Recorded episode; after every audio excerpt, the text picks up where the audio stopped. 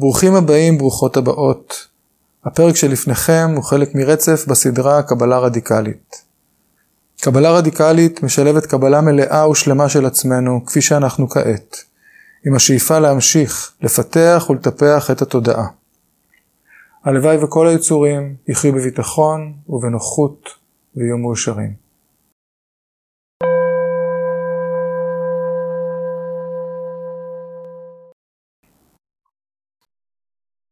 אני רוצה לדבר קצת על, הק... להתחיל את השיחה על הקשר בין קבלה רדיקלית והנאטה.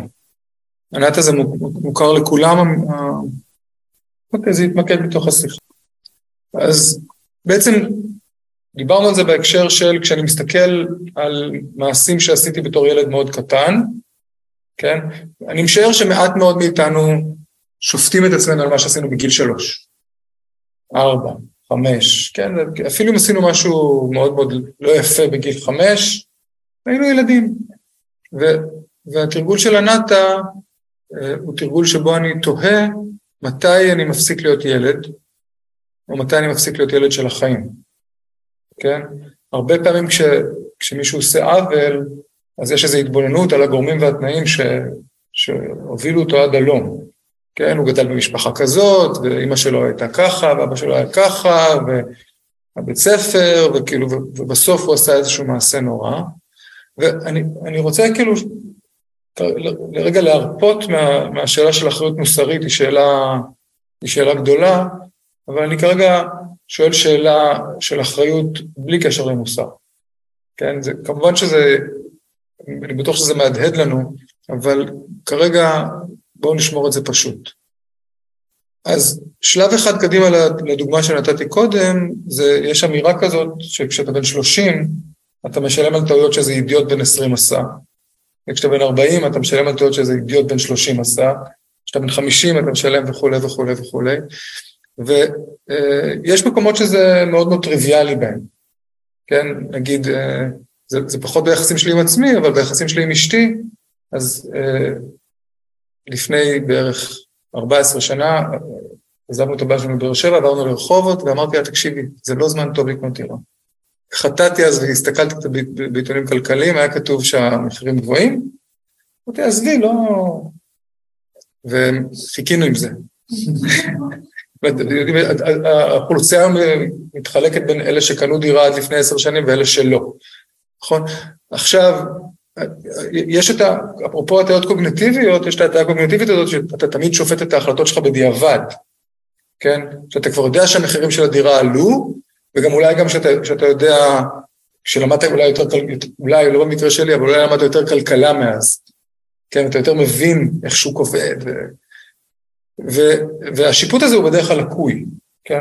אנחנו מדברים על זה הרבה בקבלת החלטות, אבל יש פה גם משהו בתוך המערכת יחסים שלנו עם עצמנו. כן?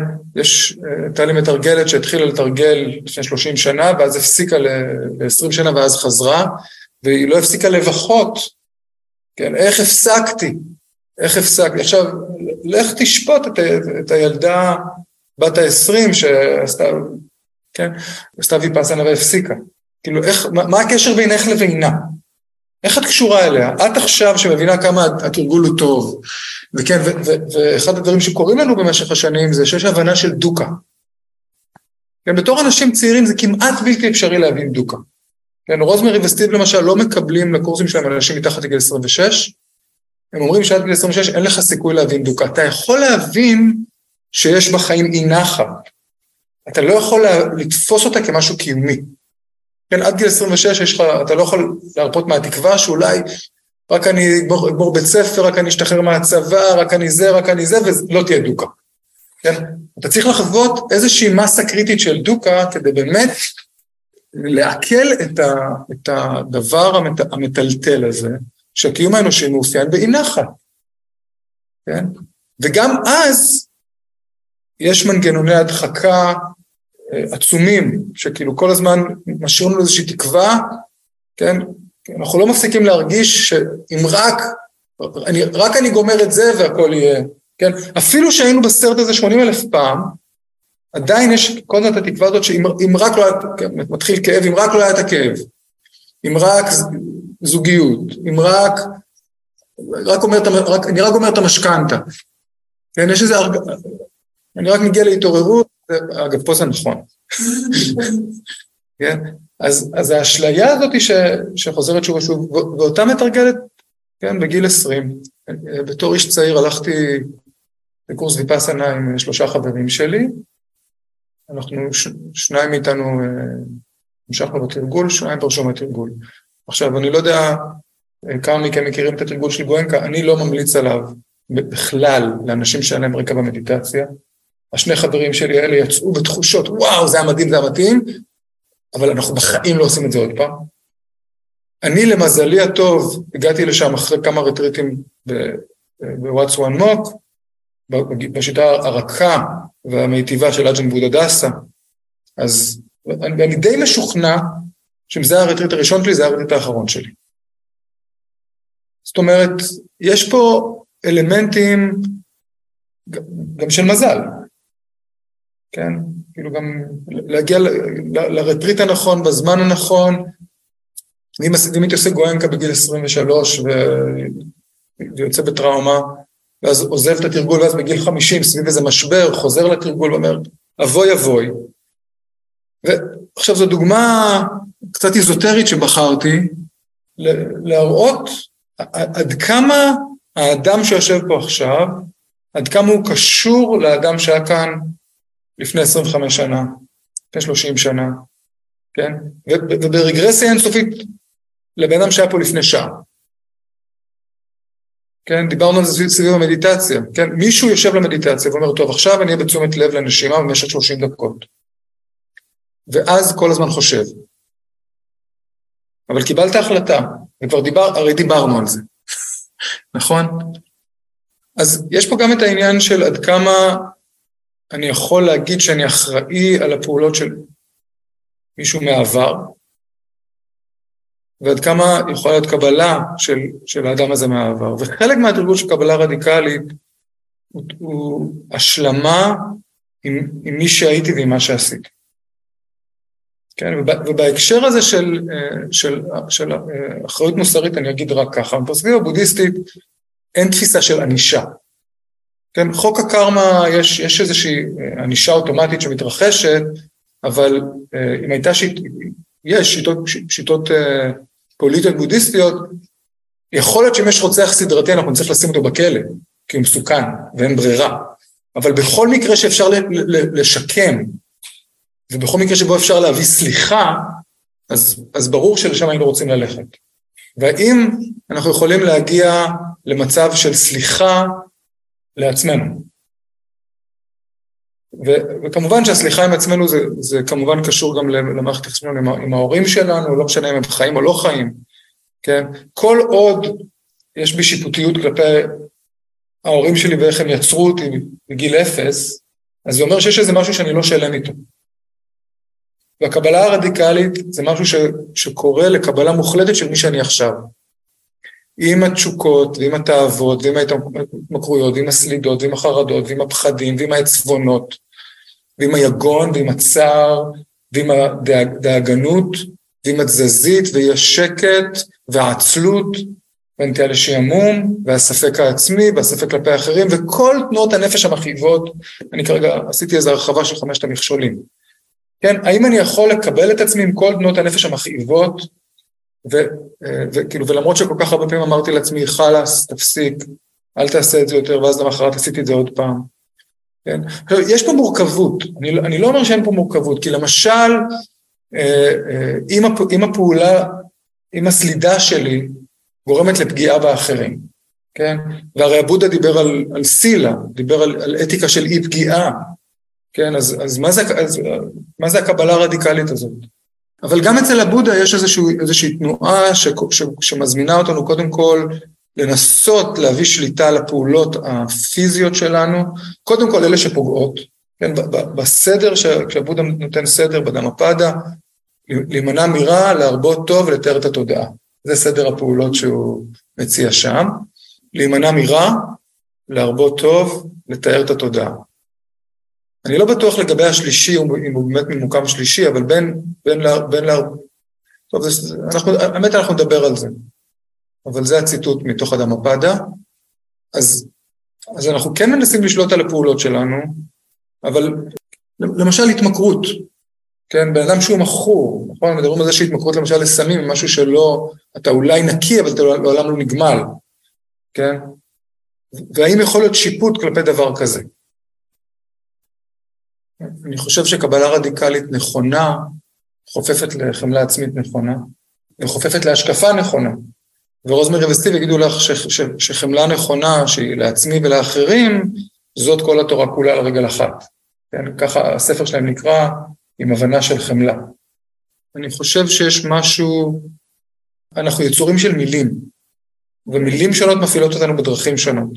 וחמלה עצמית, יש לה, אפשר אפילו להרגיש בה ניחוח, חמלה עצמית וקבלה רדיקלית, יש לה ניחוח שונה, וזו תנועת נפש שונה, ש, אה, שהיא לא רק חומלת, אלא למשל, קבלה עצמית נכונה, על זה דיברנו היום, והנה עכשיו אני חוזר לקו של השיחה, קבלה עצמית נכונה היא גם, היא גם הכרה בטוב על מה שיש כאן, כן? זה לא רק חמלה עצמית על, על, על, על מה, יש אלמנט של חמלה עצמית על כל, ה, על, על כל הנטיות הלא מיטיבות שלי, אבל יש גם הכרה בטוב על מי שאני. ו, ואני אגיד ככה, חלק מהסיפור הוא קשור למילה צריך, כן? איזושהי תפיסה על מי הייתי צריך להיות. אני, אני רוצה לספר סיפור ש, שבעיניי הוא קצת פתטי על עצמי, אבל הוא, אבל הוא דוגמה טובה. אני, את, את, את משבר גיל 40-50 וכל זה שלי, אני חושב שהצלחתי לדחוס ביחד לגיל 35. גיל 35 היה לי כאילו משבר רוחני זוועתי, הגעתי לגיל שעבודה התעורר, הוא התחיל בגיל 29, אני בגיל 22, וכלום. עכשיו זה נשמע מצחיק, אני, גם עכשיו זה מצחיק אותי, אבל אבל זה היה משבר מאוד מאוד רציני, כן, של אכזבה, כן, עכשיו, ברגע שאני שם איזושהי ציפייה למי אני צריך להיות, ציפייה מקצועית, כן, ציפייה איזה אבא אני אמור להיות, איזה בן זוג אני אמור להיות, איזה מתרגל אני אמור להיות, כן, כל כך הרבה מתרגלים, אני שומע אותם אומרים, איך יכול להיות שאני מתרגל כל כך הרבה זמן ועדיין כעס, ועדיין סלידה, ועדיין עצב, ועדיין חרדה, ועדיין אה, השתוקקות, איך יכול להיות? ככה. ככה במובן של לא, של תת-התא, של כחות, של אמת האצילים השנייה. כי הבודה אמר, מה אתם רוצים? הוא לא אמר נירוונה וגמרנו, זה בניו אייג'. הבודה אמר, דוקה, סמוד היה, מקורות הדוקה. הוא אמר, תודעתנו מתעתעת, התודעה האנושית מתעתעת. הוא אמר, אגב, הוא, הבודה מדבר, אגב, אני מודיע מראש, אפרופו, הפתיחה של הקורס, הבודה דיבר, אה, דיבר קשוח. הוא דיבר קשוח דווקא בגלל כך איתן שהייתה בו כל כך הרבה חמלה וקבלה רדיקלית, וכל כך הרבה אמונה שאפשר להשתחרר, שהוא הרשה לעצמו להגיד, התודעה שלכם מזוהמת. התודעה שלכם מורעלת. עכשיו, אתה, לא, אתה, כאילו, אם מישהו יש לו איזה רעל בגוף, כן, אם הייתה לי איזה הרעלה, מצד אחד יש, יש רופא שאומר, תקשיב, אפשר לטפל בזה. מצד שני, אתה לא יכול לצפות שזה ייעלם. כן? ואגב, צריך להגיד, במטאפיזיקה הבודהיסטית, בטח המוקדמת, התהליך עד ההתעוררות, כן, יש כל מיני דימויים, ש, שהזמן עד ההתעוררות זה כמו שאם עורב היה לוקח במקור שלו כל פעם חתיכה קטנה של הר ומעביר במקום אחר, הזמן שהיה לוקח לו להעביר את ההר, זה הזמן עד ההתעוררות. ואנחנו בתור מערביים, אנחנו רוצים התעוררות עכשיו, בול. כן, אנחנו רוצים, יש לנו איזשהו רצון שברגע שהבנתי, כן, שהבנתי משהו, אז שהוא, שהוא יהיה מיידי. כן, יש לנו איזשהו רצון באינסטנט. ובגלל זה המהלך שטרה ברח עשתה הוא בעיניי כל כך כל כך חשוב. כן, הבודה לא דיבר על קבלה רדיקלית, ואני חושב שהאנשים בזמנו היו פחות, לא, לא בהכרח הייתה שם פחות דחיפות לתרגול, יש מושגים אה, בפאלי, סמווגה, של דחיפות, כן, בוד... בתוך בודיצ'יטה יש המון המון דחיפות של תרגול, אבל זה היה, אבל זה לא היה מתוך גינוי עצמי. זה לא היה מתוך גינוי עצמי.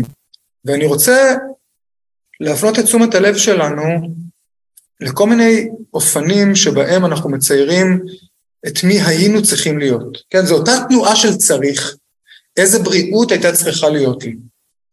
מי הייתי צריך להיות? כמה עושר היה צריך להיות לי? ואני רוצה להפנות את, את המבט לעובדה שהתרבות שאנחנו חיים בה היא תרבות שזה מה שהיא מבקשת מאיתנו לעשות. זו תרבות שבה אתה אמור להיות בן אדם ש, שכל בוקר, כן, האדם הטוב, כן, סטיב ג'ובס, אתה קם בחמש, אתה עושה מדיטציה, אתה עושה כושר, ואחר כך אתה מנהל את כל החיים שלך בצורה מושלמת, אתה גם מתעשר מזה, כן, אתה אמור, הפר, הפרמטר להצלחה, כן, אתה, אתה אמור להיות איזשהו בן אדם מושלם, כן, וכולנו אמורים, ולכאורה הטענה בתוך התרבות שאנחנו חיים בה, היא שיש לנו את כל, את כל התנאים, ו, ואם אנחנו לא מושלמים, אז כנראה, אז אנחנו לא בסדר. וזה משהו עמוק עמוק בתוך התרבות שלנו, אני כתבתי על זה הרבה, ככה נותן לכם את, ה, את, ה, את, ה, את ההתחלה של זה, כן, על, על הסיפור התרבותי, אבל אני רוצה שהמבט יופנה לאופן שבו כל אחד מאיתנו עושה, איך שהמילה צריך, כמה חופש היה צריך להיות לי, וכמה עושר היה צריך להיות לי, וכמה בריאות הייתה צריכה להיות לי, וכמה התעוררות הייתה צריכה להיות לי, וכמה הייתי צריך להיות מושלם נפשית. צ'וגם טרונקפה קורא לדבר, לדבר הזה חומרנות רוחנית. יש לו ספר Cutting Through Spiritual Materialism. כן, החומרנות הרוחנית זה להפוך גם את הדרך הרוחנית שלנו לאיזשהו מהלך של הישג. עכשיו תראו, זה, זה, זה פרדוקסלי, כי אבודה דיבר על הישגים. ואני אטען בתוקף שוב ושוב, שזה אה, הישגיות שהיא לא חומרית, והיא לא תחרותית, ואני אגיד, אגיד את זה ככה, בודה טוען שאחד, אחת הנטיות הכי מכאיבות שיש, הוא מתייחס אליה ככבל שכובל אותנו לדוקה, זה מנה. מנה זה נטייה להשוות, כן? ו, ולהבין שהתודעה שלי מלאה בכל מיני פסלים של סאטי, שאני קיירתי, וכאילו של מי, מי אני אמור להיות, ואז אני כל הזמן משווה את עצמי לדבר הזה. ואני, ורובנו כמעט אף פעם לא, לא עומדים בסטנדרט, אתה מצייר איזה מישהו מושלם, אתה כמעט אף פעם לא עומד בזה. והבודה עושה משהו, אומר משהו כזה, אל, אל תעשה פסל, פסל של סאטי, תעשה פסל של בודה. קצת תרחיק את זה מעצמך, אבל עכשיו, כן, ויש, וההתייחסות לפסלים של בודה זה כמשהו שמסמל את התודעה הנאורה, תודעה שהתעוררה, כן, ומזכיר לנו את האפשרות להתעורר. אבל אני לא יכול להימנע מלצייר פסל של סאטי, אבל הסיפור פה זה לא להאמין לזה. לא להאמין, כן, בסופו של דבר, האופן שבו הדרך, הדרך מתרחשת לנו. אנחנו הולכים בה ואנחנו מתכווננים אליה ואנחנו עושים כל מיני כוונות, ואם נגיד עכשיו אני אומר לכם בואו, כאילו יכול להיות שמישהו פה החליט שבשלושה חודשים הקרובים אני מתרגל הכרה בטוב. אתה מתרגל הכרה בטוב ואולי המטרה שלך זה לפתח שמחה, אבל בסוף בכלל קורה משהו אחר. כן? אנחנו יכולים לתכנן את הדרך, אנחנו לא יכולים לתכנן מה יקרה בה. ואגב, לפעמים קורים קסמים ממש ממש מדהימים, שפתאום התודעה פתאום כן, אנחנו כמו גננים טובים מדשנים ומשקים ומגדלים את התודעה שלנו, ופתאום היא מלבלבת באופנים שמפתיעים אותנו. ויש רגעים כזה שוואו, וואלה, נכון? איזה כיף. והסיפור הוא שהסאטי המדומיין הזה הוא לעולם לא יהיה. אני, ואם אני מחייר אותו, אם אני יוצר אותו, ואני יוצר אותו כאיזו שאיפה, בלי האחזות ובלי השוואה, כן, לשם אני הולך. אז זה בסדר. ועכשיו אני אגיד משהו נורא נורא פשוט. אריסטו אומר את זה נורא יפה ובובר אומר את זה עוד יותר יפה. ברגע שאני מתבונן על נפשי, או תודעתי, למשל אני רואה את היכולות המיטיבות שיש בי, שיש בתודעה הזאת, ואני רואה גם את, את הנטיות הלא מיטיבות. ואני יכול בקלות לדמיין מה יקרה אם סאטי אה, יותר, יותר אהבה ויותר תשומת לב ויותר אופקה, כן?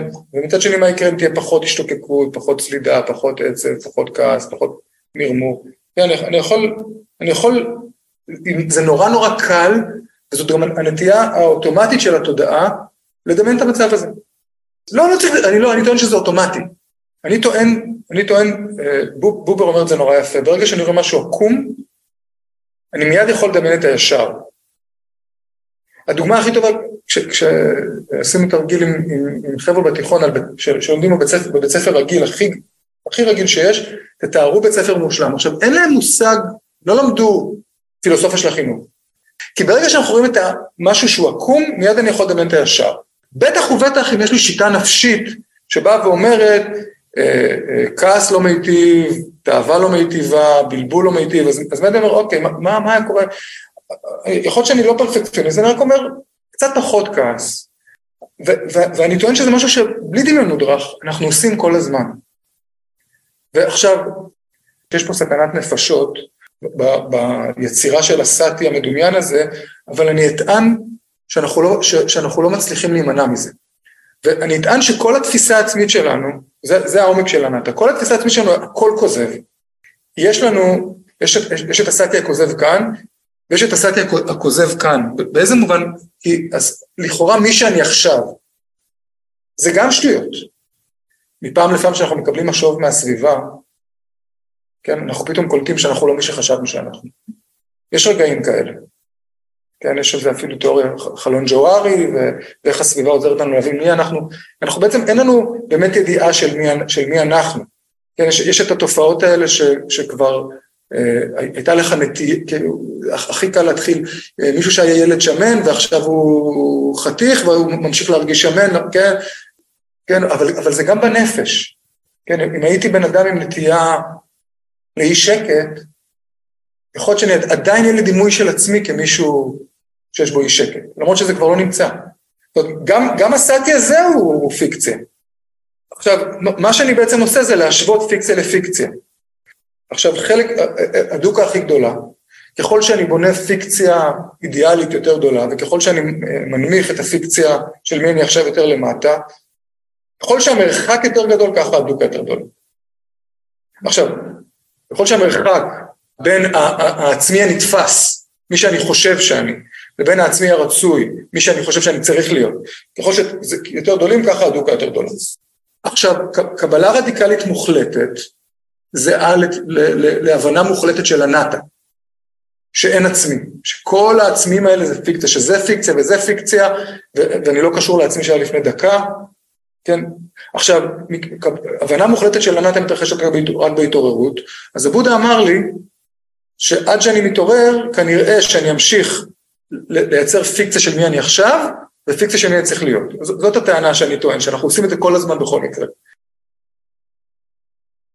אז את כל הדבר הזה אני מחבר לתרגול של הכרה בטוב. תרגול שבו אני רואה את הדרך שלי, ויודע שאני רוצה, שאני רוצה, רוצה להגיע לכאן, נדמה לי שאני נמצא, נמצא כאן, ויש דרך, ואני שמח שאני על דרך. ואני, ואותו דבר עם, עם הבריאות שלי, יכול להיות, אגב, אם יש לי בעיית בריאות, אז יכול להיות שאני, שאני יכול לדמיין עזבו את מה עשיתי, זה, זה ברור שזה אווילי, אבל אני, אולי אם אני אעשה יותר כושר ואלך לרופא הזה ואלך לטיפול הזה, אז הבריאות תשתפר, ואני מתכנן את זה ושמח שיש לי בריאות, שאני שמח על הפוטנציאל, שזה, שיש בכלל אפשרות שהיא תשתפר. כן, גם זה לא תמיד יש. וכשאני חושב על, על החופש שיש לי, אני מתמקד בחופש שיש. והדבר שאני רוצה להוסיף לתוך התבשיל הזה, זה אמ, הרהור מאוד מאוד עדין ורגיש, שזה הרהור על עושר. עכשיו, אני, אני, אני ארצה לטעון שכולנו עשירים. זאת הטענה. אני, אני יכול להוכיח את ההיסטוריה, כאילו, אני יכול להוכיח את הגיאוגרפית, מי שגר במדינת ישראל הוא בחמישון העליון של העולם, מי ש... אני אוסיף שלב, מי שחי בישראל ויכול לפנות זמן וכסף ומשאבים לפיתוח וטיפוח התודעה חצי יום בשבוע, כנראה שהוא לא באיזה, או, ש, או שהוא לא במחול הישרדותי, אם, את, אם אתם במצב הישרדותי ובכל זאת באתם, אז יש לכם הרבה, הרבה מתנות אחרות. אז עצם העובדה שאני, שאני בן אדם שחי במערב, בתוך, ה, בתוך מדינה שיש בה עדיין איזושהי סוציאליות, ואני יכול לפנות זמן לפיתוח וטיפוח התודעה, אני רוצה לקרוא לזה עושר. עכשיו, זה מאוד מאוד לא מקובל בחברה שלנו לדבר ככה. אה, אגב, לא, לא בהכרח רעיון טוב להגיד את זה לבני הזוג שלכם או בכלל לחברי משפחה, תגובות לא טובות, אבל לעצמנו אפשר. עכשיו, כשנתרגל תכף, יכול להיות שלשבת במדיטציה להגיד כמה, כמה טוב שאני עשיר, יכול להיות שחלק מאיתנו, כאילו, לא, לא עובד. והתרגול של הכרה בטוב הוא תרגול שבו אנחנו עובדים עם העולם הרגשי שלנו, שנורא רגיש לדיוקים. אז אפשר, אז באופן כללי, אני מזמין אתכם בתרגול הזה לבחור את המילים שלכם בעצמכם, אבל למשל, אני יכול, כמה טוב שיש לי רווחה, או כמה טוב שיש לי פנאי, יש אנשים שאוהבים שפע, או משהו, ש, משהו שכן מתייחס לזה ששפר עליי גורלי, חבר'ה, אני, אני, אני, אני מצטער, אני אגיד את זה בצורה, זה שאתם כאן, זה שאנחנו כאן, וואו. אה, אז זה הערעור הרביעי, שהוא ערעור על, על עושר, או רווחה, או פנאי. עכשיו, הרפלקסיה החמישית היא רפלקסיה על אהבה שקיבלתי ועל אהבה שאני מקבל, כן? בשביל להיות מסוגל לעצום את העיניים בפרהסיה, להיכנס פנימה ולעשות חקירה, צריך איזשהו ביטחון בקיום, כן? יצא לי כמה פעמים ללמד אנשים שלא בחרו במדיטציה, הם לא באו מרצונם החופשי. ואני נדהמתי מכמה אנשים אמרו, תשמע, זה ממש מעניין אותי ונורא בא לי לתרגל, אני לא מסוגל לעצום עיניים כשיש עוד אנשים מסביבי. אני לא מסוגל להתכנס פנימה. והנה אנחנו כאן, ואיכשהו כנראה קיבלנו מספיק אהבה במובן של להרגיש שהעולם הוא מקום מספיק בטוח כדי לתרגל בו. ולא משנה אם זה מההורים שלנו או, או מאנשים אחרים בהמשך הדרך, אבל קיבלנו את האהבה הזאת. עכשיו, במסורת הכוונה היא קודם כל למורים שלנו. לאהבה, זאת אומרת, לאהבה שאנחנו מקבלים מהמורים שלנו, לאהבה שאנחנו מקבלים משחר, שארגנה את הדבר הזה, לאהבה שאנחנו מקבלים מכל מי ש, שמאפשר את הדרמה. כן, זה כמובן, זה לא רק המורים, זה, זה כל הסנגה. זה אהבה של הסנגה. בתרגול הקלאסי זאת האהבה שקיבלנו בצורות האלה. אבל גם אימא זה בסדר, זה אפילו מצוין.